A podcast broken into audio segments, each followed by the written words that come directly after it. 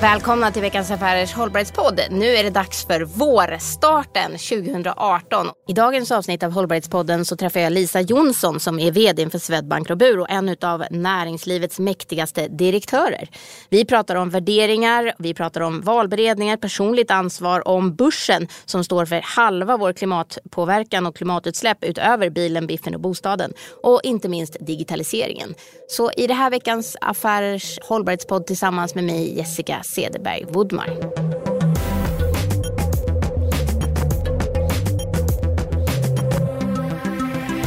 Det är så otroligt roligt att vara tillbaka med Hållbarhetspodden.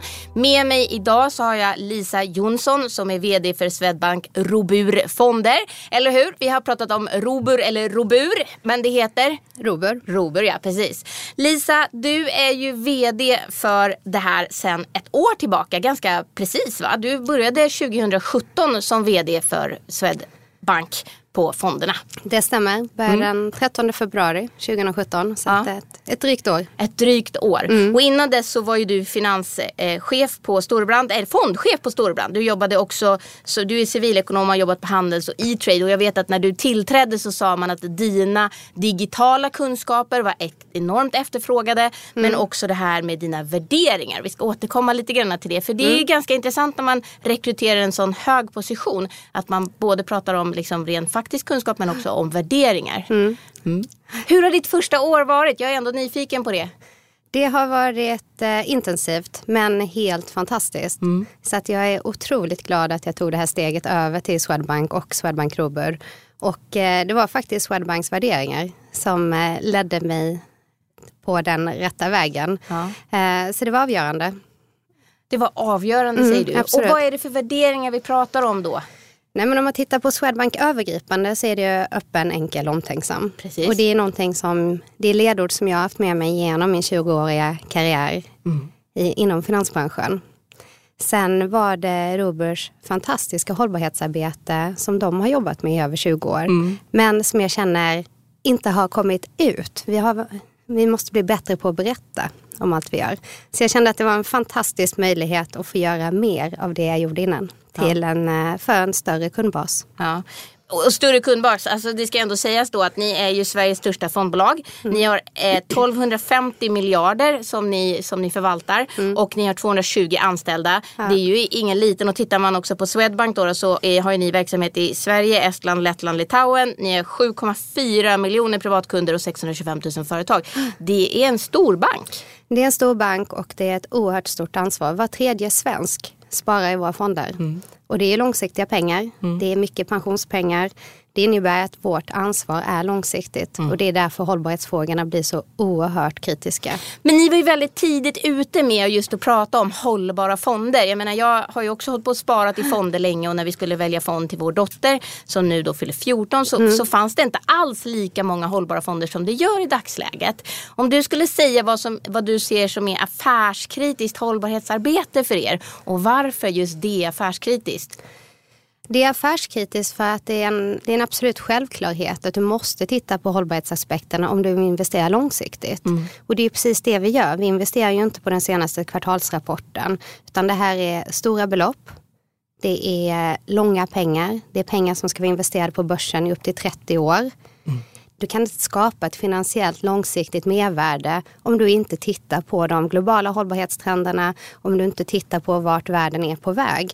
Och världen har ju förändrats oerhört mycket också de senaste 20 åren. Mm. Det är en helt annan transparens vad som händer. Du har, nej men du har hela digitaliseringen, du har hela informationsflödet. Innan kunde du på något sätt gömma verksamheter. Gömma verksamheter. Ja. Jag tänker också för att en av de sakerna som gjorde när ni började tidigt var just att ni lyfte fram de miljö aspekterna. Mm. Ni lyfte också fram en del sociala mm. aspekter och sen så pratade ni ju mindre om den ekonomiska dimensionen. Ja. Men nu pratar man ju om de här tre väldigt integrerat. Att man får en ökad avkastning mm. när man tar ett socialt ansvar och när man tittar på miljöpåverkan. Men det är ju som alla branscher, vi utvecklas ju också. Om man tittar tillbaka på 80-talet när man mm. startade de här miljöfonderna. Då var det ju fokus på på just miljöfrågorna som var det viktigaste. Och nu har man ju breddat. Utsläpp. Ja, ja. utsläpp, alltså det rädda sälarna i Östersjön. Ja, precis, det där man såg. Ja. Mm. Och nu, nu har man ju förstått att världen är... Vi håller på att förstöra vår planet. Och det är inte ett långsiktigt hållbart värdeskapande. Så vi måste integrera alla de hållbarhetsfaktorerna. Man pratar ju mycket i branschen om E och S och G, det vill säga miljö är en, sen har du sociala faktorer och sen har du governance. Mm. Och det är där man tittar på trender, om man kanske tittade mest på miljö innan så tittar vi mer och mer på sociala faktorer. Men där G governance, det vill säga ägarstyrningen, hur du kontrollerar bolagen, hur du leder och styr bolagen, hur det är de som faktiskt påverkar de andra två delarna. Så att just G är ju oerhört viktigt när mm. vi tittar på bolagen. Och då också säga att E står för environmental i det fallet då. Ja. Så för, på, eh, på svenska blir det ju mm. miljöaspekter men ja. på engelska. Så ESG är ju det man verkligen talar väldigt mycket om. Mm. Men jag tänker också att en skillnad som har skett här under de här åren och också tänker jag utifrån också ditt år är ju att det har kommit märkning på fonder. Mm. Alltså ni har ju fonder som är Svanenmärkta och vi har haft Svanens vd här och han sa då att ja men vi ska börja med Svanenmärkta fonder. Men jag vet ju också att det fanns ett jobb redan innan det inom branschen själva. Mm. Och även när du jobbade på SPP och Storbrand så jobbade ju du ja. också med den delen att, att rikta in er bransch till att bli öppnare och mer mm. transparent. Jag har också varit väldigt kritisk till er bransch och sagt att man kan inte säga att man ska investera hållbart om man sen inte själv visar upp vilka kriterier som gäller för det som man själv. Man kan inte bara granska utan man måste också vara transparent med vad man själv liksom. Är det en skillnad nu då när de här märkningarna har kommit? Uh, ja, nej men absolut. Och de här märkningarna, just nu så är de det finns ju väldigt många olika märkningar, det är mm. olika preferenser. Mm. Rent generellt så tycker jag att det är jättebra att vi börjar märka upp för att det innebär också att alla börjar mäta sitt arbete inom, de, inom det här området. Mm. Samtidigt så ska man säga att det finns väldigt många olika märkningar just nu så det kan vara ganska förvirrande för konsumenten och för våra kunder. Så här är vi tillbaka till vår kärnstrategi den som är baserad på tre delar. Det är enkelhet, innovation och hållbarhet. Och där kom värderingarna tillbaka. Och det, det är väl det. Och det, har, och det hela i den här enkelheten, det är där vi måste komma ut och berätta exakt vad vi gör. Och det är det som är eh, en av de stora utmaningarna vi har. Vi måste kunna förklara och vi måste kunna döda de här myterna som har funnits på marknaden länge, att du har ett eh, motsatsförhållande mellan avkastning och hållbara investeringar.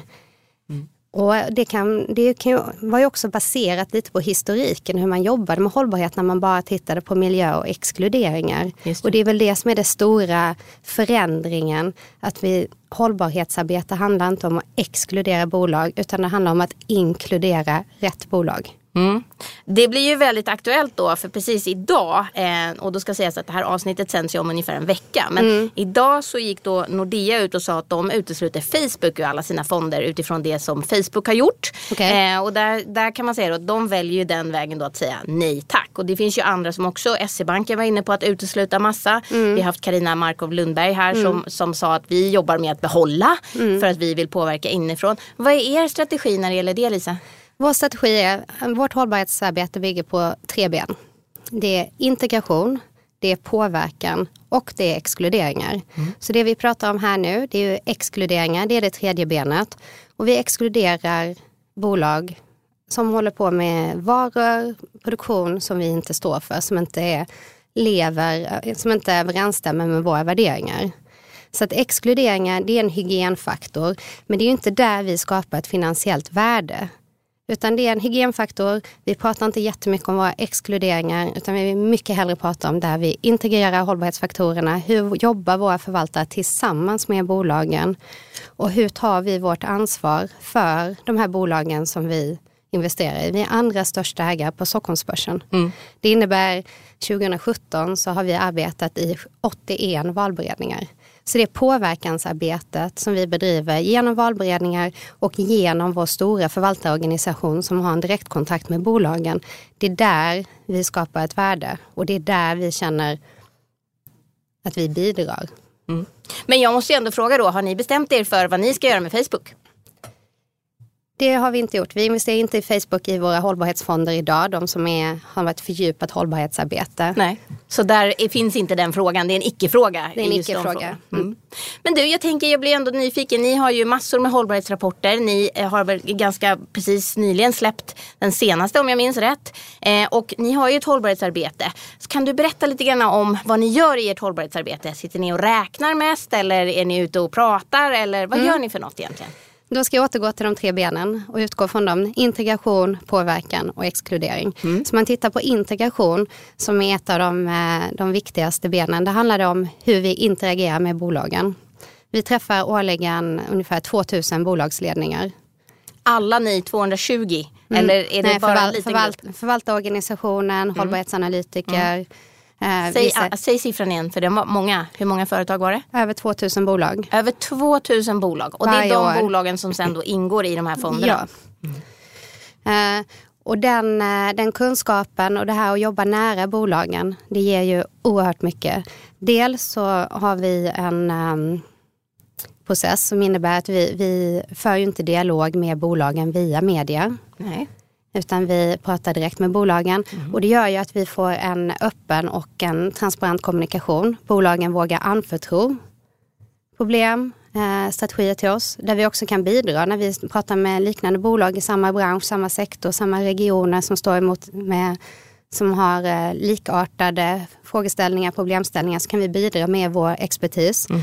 Våra hållbarhetsanalytiker, de blir ofta inkallade i svårare situationer Alltså och komma in och göra riktiga bedömningar ja. som säger är det här det mest hållbara mm. valet eller är det här det mest hållbara valet? För ja, där... eller när det har hänt någonting som när eh, Stora Enso hade problem med sina underleverantörer i Pakistan. Just det. Då kan vi komma in med expertis vi, och där vi då förmedlade kontakter med den här ILO och, och följer upp och hjälper dem som det blir en eh, stödjande stödjande hand Men så i du menar arbetet. att era, era experter mm. hjälpte Stora Enso att, kontakt, att liksom brygga över till internationella labour organization som ja. ILO står för. Och det är det som ni då är med för att ni vill ju fortfarande behålla värdet mm. hos Stora Enso. Och det är klart att de fick sig en rejäl smäll. Mm. Ska vi ju säga. Och det man också då sen konstaterade var ju att de behövde ändra men också att det inte hade varit eh, riktigt kontrollerat som man ville. Och här har vi ju ett sätt att se på den här transparensen vi pratar om. Mm. är ju att det också finns en mycket snabbare eh, liksom, spridning av mm. eh, fakta i dagsläget. Men också fakta som ibland kan vridas åt fel håll. Så att någonstans här är det ju viktigt att man har oberoende parter då som kan gå in och, och, och värdera det. Absolut och det är den här integrationen också där vi känner att vi kan bygga ett finansiellt värde i bolagen. För när vi ser bolag som eh, kan behöva stöttning och hjälp så ställer vi krav på de här bolagen. Så då har vi ett eh, antal bolag på någonting som vi kallar för vår bevakningslista. Mm. Och det är bolag som antingen har haft incidenter eller också ser vi att de inte är um, helt compliant inom ett visst område. Uh, och ska är ni då, publika med dem? Uh, nej, inte med själva bevakningslistan. Nej. Men är det Men så de att, vet om att de står på den? Bolagen är ytterst medvetna mm, om det. För att om en av våra förvaltare ska gå in och investera i det här bolaget, mm. då tar den här förvaltaren på sig ett personligt ansvar att vi på Swedbank Robur ska föra en dialog med det här bolaget om exakt den här frågan. Det vill säga då skapar vi ju, vi, vi hjälper till att skapa ett bättre bolag men ni är de där besvärliga, jobbiga som trycker på det där som var. Ja. Alltså, ni vet om, ni ser. Mm. Det här är en svag länk. Ja. Ni trycker på den länken, in, inte för att den ska brista utan för att den ska stärkas upp. För att den ska byggas starkare. Ja. Och dels så skapar vi ett värde i bolaget. Det blir bättre för kunderna, det kan bli bättre för miljön. De, bolaget får upp sin hållbarhetsrating, de blir investerbara för andra. Och det blir bättre för människor. Inte minst i Stora Ensos fall så handlade det ju om människor som hade mm. det förfärligt. Och som ju absolut inte låg i linje med hur man i internationell Nej. arbetsrätt ska, ska ha att, det. Eh, det blir en win-win situation för alla. Mm. För, eh, för våra kunder, mm. för bolagen och för mänskligheten och planeten. Och det är ju någonting som verkligen ligger oss otroligt varmt om hjärtat. Och kombinera de här faktorerna och kunna göra det med det här kapitalet. Mm. Men jag måste fråga för jag blir så nyfiken. Menar, du sitter ju som vd och då har ju mm. du övergripande ansvar. Men får du också chansen att, att gå dit och vrida lite grann ibland? Eller är det svårt att liksom så här, du har så mycket annat så du kan inte grotta ner i något? Eller är det något sådär som du fortfarande ändå vill? Nej men jag, det här är ju så otroligt roligt och mm. alla mina kollegor vet hur spännande jag tycker det här är. Så att jag får ju dagliga mejl från eh, våra förvaltare mm. där de berättar om dialoger med bolag och mm. lite vad som händer. Men då ger du också råd? Nej, jag ger inte råd. Eller, vi, eh, vi har ett hållbarhetsråd där vi fattar de stora besluten. Mm. Och där är det jag som fattar um, de, det slutgiltiga beslutet. Om mm. det är exkluderingar på mm. den här bevakningslistan. Mm. Men eh, den eh, dagliga kommunikationen och alla investeringsbeslut fattas 100% av den enskilde förvaltaren. Så delegerat ansvar hela vägen men samtidigt också en koppling upp då till att ni ändå har pratat om hur, mm. hur investeringen ska ske. Men de ske. övergripande principerna mm. pratar vi om. De sitter där ja. de sitter. Liksom. Men jag är lyckligt lottad så jag får ta del av vardagen. Ja, det, det, är ett härligt sätt att se på det. För att det innebär ju också att man är nära verkligheten så blir det kanske lättare också att se de här olika liksom, för visioner och missioner i all ära men om man inte kopplar det till daglig verksamhet så blir det ju också mm. ganska tomt. Eh, liksom. Absolut. För det är väl också en sak då, för just som vi pratade om tidigare då det här med värderingarna. Mm. När man lyfter fram att dina värderingar var en av de anledningarna till att man valde att, att, att ta in dig. Ja. Eh, och det tycker jag var, det var ändå rätt häftigt för det visade också ett skifte på att man faktiskt börjar prata om den där lite granna andra typer av, av egenskaper. Att det räcker inte bara med att vara bäst på att räkna. Mm. Man måste också kunna tillämpa det utifrån hur verkligheten ser ut med de värderingar som mm. styr tror en kombination är bra mm. i den här branschen. Ja, definitivt. Men eh, vi pratade om eh, hållbarhetsarbetet, mm. de tre benen. Så integrationen var ju en av de första. Sen mm. har vi påverkan och den mm. är också oerhört viktig. Och det handlar ju om hur vi använder vår makt som en stor investerare till att påverka de bolagen vi investerar i. Mm. Då var vi inne på valberedningsarbetet. Eh, och där, kan vi, där ser vi att vi gör stor skillnad. Ehm, vi har ökat andelen eh, kvinnlig, kvinnliga ledamöter i styrelserna. Mm. Och det ska man inte underskatta. Alltså, vi hade Amanda Lundeteg här mm. innan, mm. Eh, innan, eh, innan vi hade vår eh, break eller vad man nu ska säga. Eh, sista avsnitten innan, innan jul okay. där. Och hon pratade just mm. om det här att vi är alldeles för få kvinnor som sitter i styrelser. Själv sitter jag i styrelser men vi är alldeles för få mm. det behöver bli fler. Ja. För man behöver ha mer mångfald för man har olika perspektiv. Absolut och det visar att om man aktivt fokuserar på de här frågorna så kan du göra en stor förändring. Mm. Så från 2014 så har vi gått från 32 procent upp till 37 procent i de styrelserna där vi har eh, jobbat i valberedningarna. Mm. Eh, så det är ett aktivt fokus som vi, som vi har haft. Mm. Sen är det ju olika bolag så det är svårt, det är inte äpplen med äpplen men det visar ändå på en väldigt tydlig trend att det är ett område som vi har fokuserat mycket på. Mm. Och valberedningens roll är ju att leta reda på rätt personer som ska kunna ja. bidra till att utveckla eh, liksom, styrelsen för att styra företaget åt rätt håll. Så det är ju en, en aktivt sätt att jobba med, med ja. företagsstyrning. Det, det tredje benet då? Det är exkluderingarna mm. och det är de hygienfaktorerna som vi inte investerar i. Men de här tre benen jobbar vi med i alla våra fonder. Mm. Vi har inga hållbarhetsfonder som vi sätter på en, en hylla och sen så lämnar vi över ett val till kunden att vill du investera för hållbart eller icke hållbart. Kommer man till oss så ska du få en hållbar, du ska få en schysst investering. Men du sa förut ändå att i hållbarhetsfonderna så investerar mm. ni inte i det Facebook. Var, så då det är var det... ett äh, förlegat äh, begrepp ja. äh, i de fonderna som har ett fördjupat hållbarhetsarbete. För Men hela den här grundnivån mm. den, den gäller på alla. Så från april förra året så har vi en policy för ansvarsfulla investeringar som täcker över alla våra 85 fonder. Mm. Och den är superviktig också med en så stor aktör så måste vi ta det ansvaret. Mm. Och då kan Facebook i alla fall då komma upp till, om ni nu har investerat i det eller inte, eh, så kan det i alla fall komma upp då, för det ligger som en hygienfaktor att alla ska vara hållbara ur ena eller andra perspektivet. Ja, det, det är ju mm. bedömningen vi får det titta får, på, på. Det får ni titta på, absolut. Det kom ju idag så att jag fattar att, att det är så. Du, jag är nyfiken på två hiss och en diss kring ert eget hållbarhetsarbete. Vad vill du bjuda på? Um, men om vi börjar med dissen då. Ja, smart. Um, så måste jag säga, vi gjorde en, en undersökning nu nyligen. Det visade att eh, sju av tio vill investera hållbart. Mm. Eh, fyra av tio gör det. Jag skulle säga det, det. sju positivt. av tio vill, ja. fyra av tio gör det. Och varför gör de inte det? En av anledningarna att de inte gör det, det är att man, det fortfarande finns den här eh, tron att du ger avkall på din avkastning genom att investera hållbart. Så det är ju, det är ju någonting som vi, eh, vi måste bli mycket tydliga med. Att hållbart. Vi pratar ju om att äh, agera ansvarsfullt mm. genom att investera hållbart. Mm. Men äh, den här, äh, den här tron att vi är avkall på avkastning, den måste vi bli bättre på att avliva. Ja, för alla fonderna går väl fortfarande enligt plan och bättre? De går fantastiskt bra. Mm. Vi hade det bästa och nu går jag över till på hissen. Där här. kommer hissen.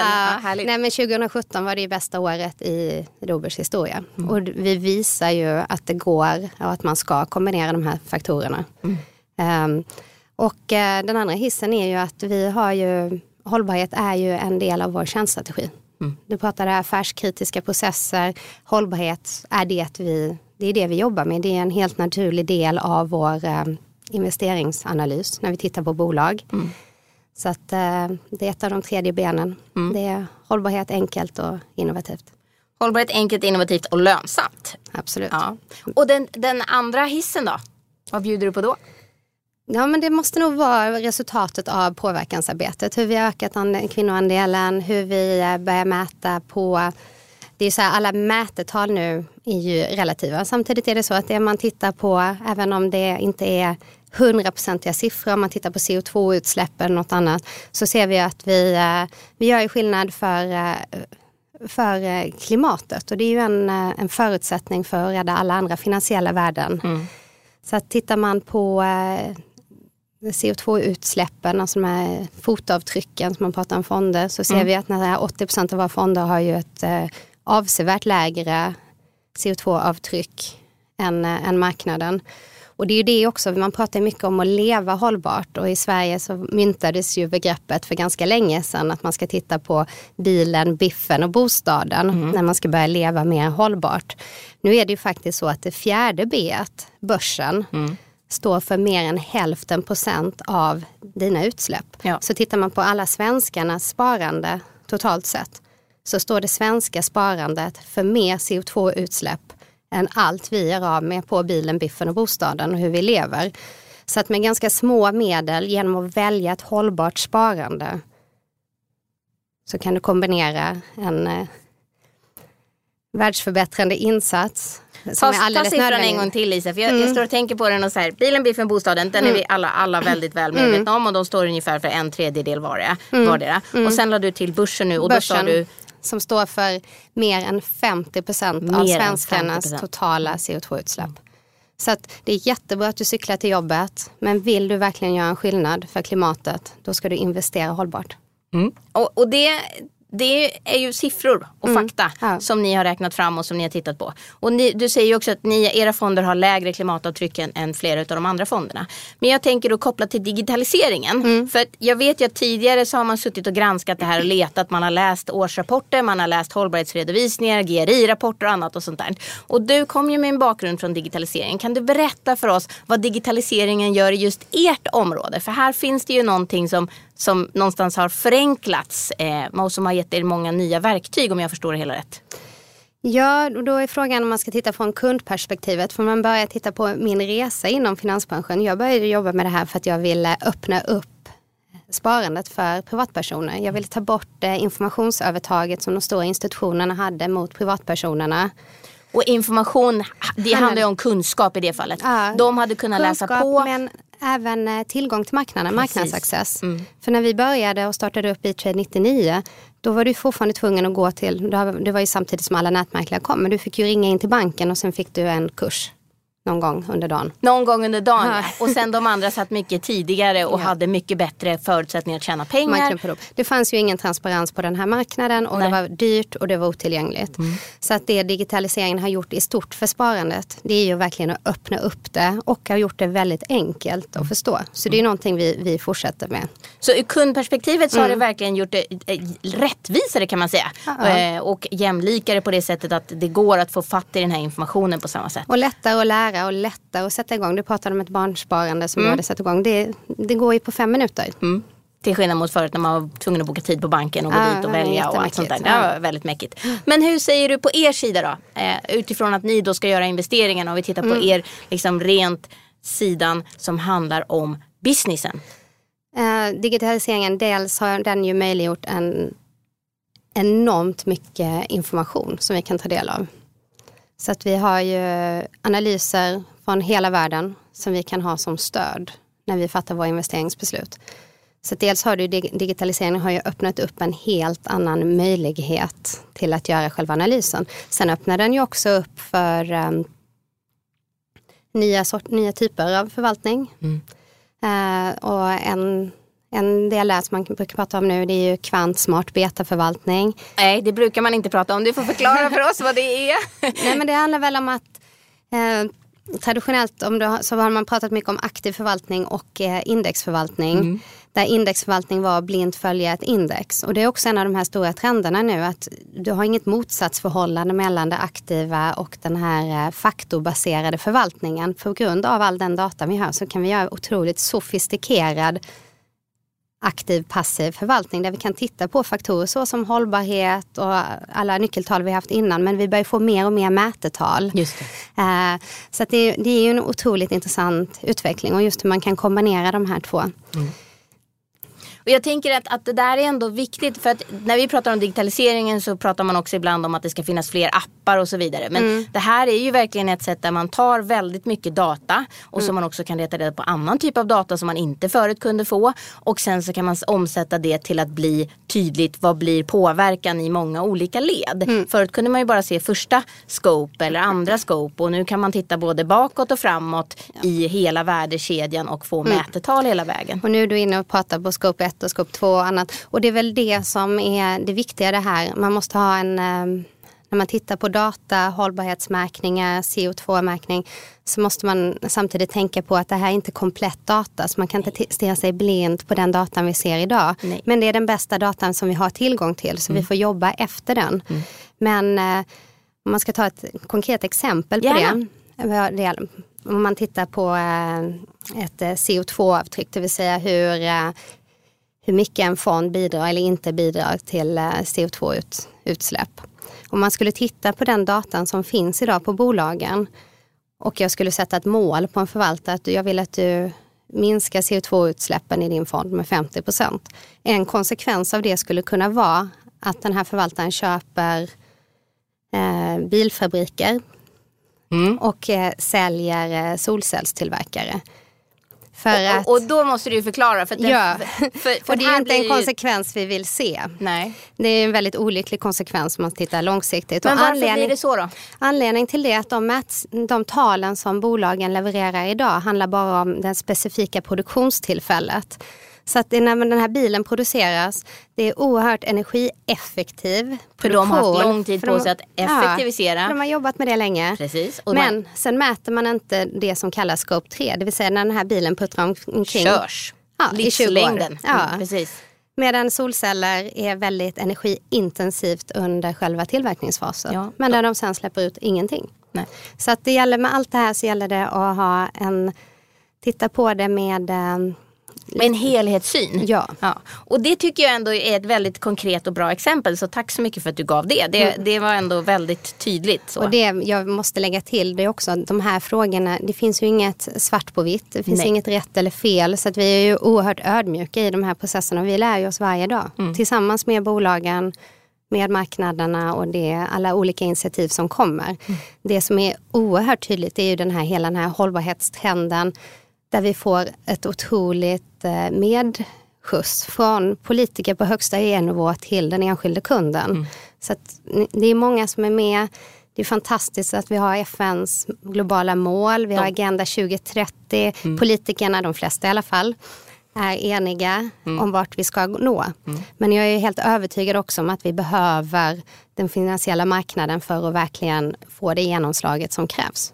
Jo men det har man ju också tittat på när det gäller FNs eh, globala hållbarhetsmål så har man ju sagt att det går absolut inte att nå dem bara med hjälp av, av eh, biståndsbudgeterna. Utan här måste företagen vara med och investera, här måste bankerna vara med och investera. Och vi som personer måste också vara med och hjälpa till. Ja. Men det handlar om den här liksom, samverkan mellan alla mm. dem. Man kan inte bara säga att nu tar vi biståndsbudgeten så löser vi de här 17 målen. Men det kommer inte räcka någonstans. Nej, utan hela, hela världsmarknaden mm måste ställa om. Mm.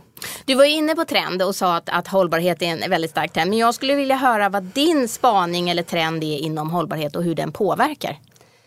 Ja, en, en spaning var ju hur det här enorma intresset från högsta EU-nivå eller globalt mm. politiskt håll till den enskilda individen. Men en annan, en annan viktig del inom det här det är ju att man, har, man går från hur bolagen agerar idag, klassisk hållbarhetsanalys, till att man börjar titta på hur bidrar bolagen de facto. Det vill säga har de i sina strategier mål som då kommer hjälpa till att uppfylla de här globala hållbarhetsmålen. Är, är bolagens strategier anpassade för de eh, stora megatrenderna vi ser globalt sett? Om det nu är eh, resursbrist, vatten, en mm. scarce resource. Mm. Eh, du har urbanisering, du har digitalisering, vi har tillväxt i tillväxtmarknadsländerna. Så det... För det är ju det som gör att ibland när man tittar på börsnoteringarna och börsvärdet så kommer en rapport och då har de sålt mer och bättre än någonsin. Men samtidigt så får de ändå nedslag och börsvärdet sjunker. Och då har jag fått förklarat för mig att det där handlar just om vad har man satt upp för, för framtida liksom, eh, visioner och mål för att man verkligen ska kunna ha en business där det inte finns,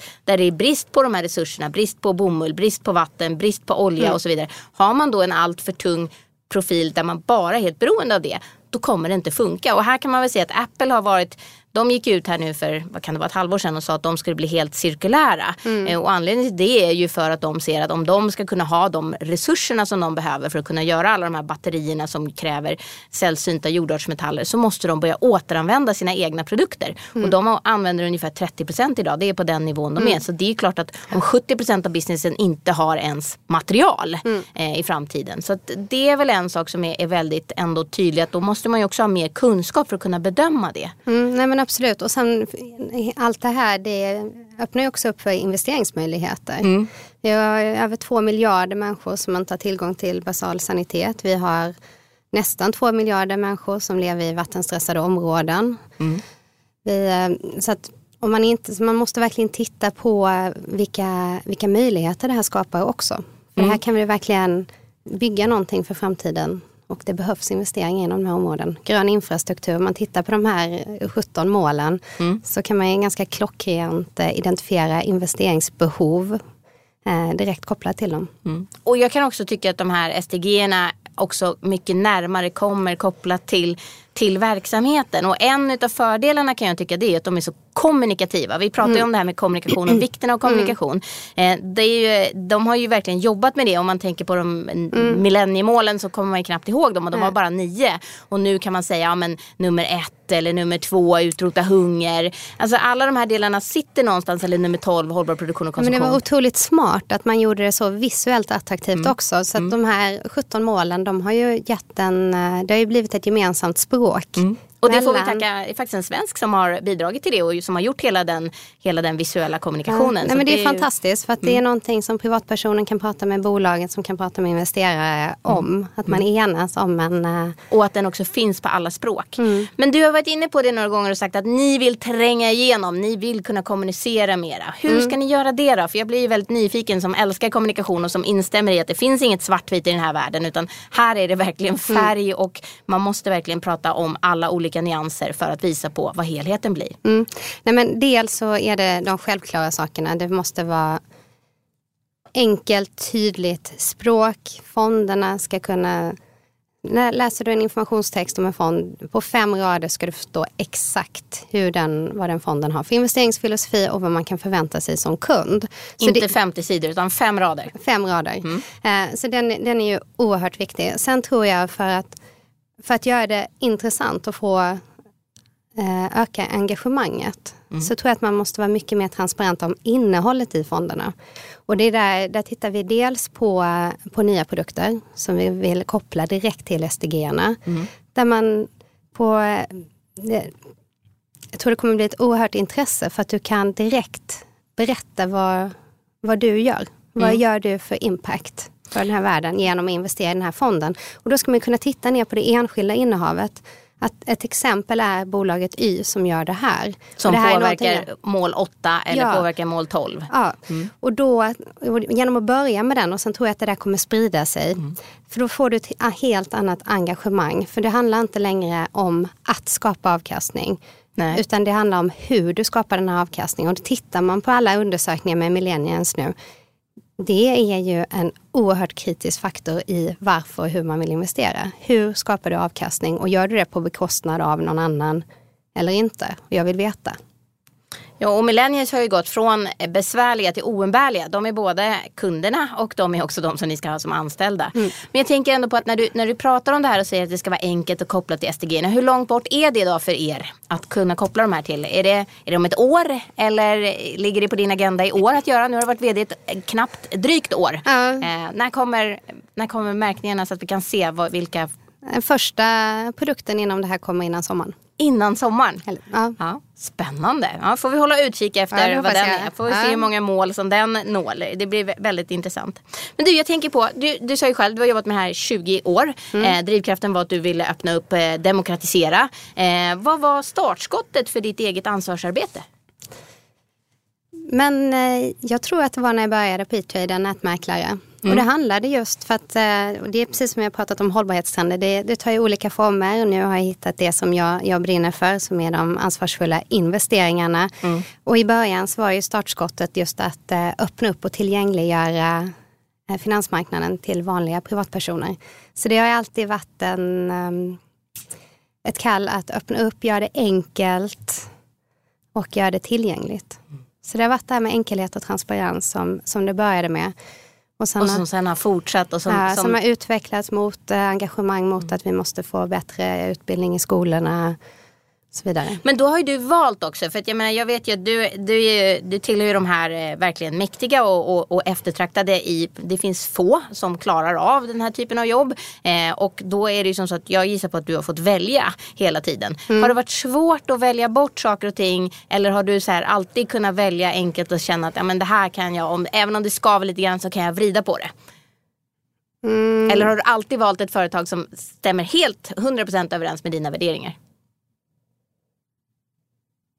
Mm, nu har jag, ja det har jag faktiskt. Mm.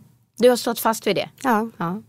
Och, och det är ju väldigt starkt att göra det. Att hela tiden gå efter att man ska ha lika värderingar. Eh, för det är ju fortfarande inte alltid det lättaste. Eh, ibland behöver man ju kompromissa om man då.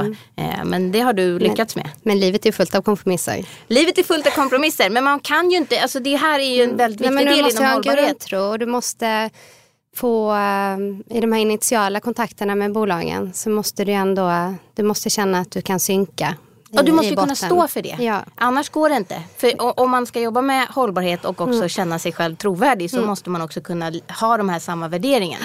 Och då måste de genomsyra, inte bara vara ett fint ord på ett papper. Nej, och jag har haft en grundlig regel sen, eh, sen jag började jobba. Och det är att varje kväll när jag tittar mig själv i spegeln när jag borstar tänderna så ska jag kunna möta min egen blick och vara stolt över det jag har gjort. Och det handlar ju om respekt för dem du möter. Eh, för att vi har ju alla jobbiga situationer på jobbet. Men det handlar om hur du behandlar andra och vad, hur du tar de valen du gör. Och jag känner igen mig, jag gör det på morgonen och säger att jag ska stå för det jag gör. Eh, Mm. jag, det var ju jätteroligt att du gör det på kvällen och gör det på morgonen.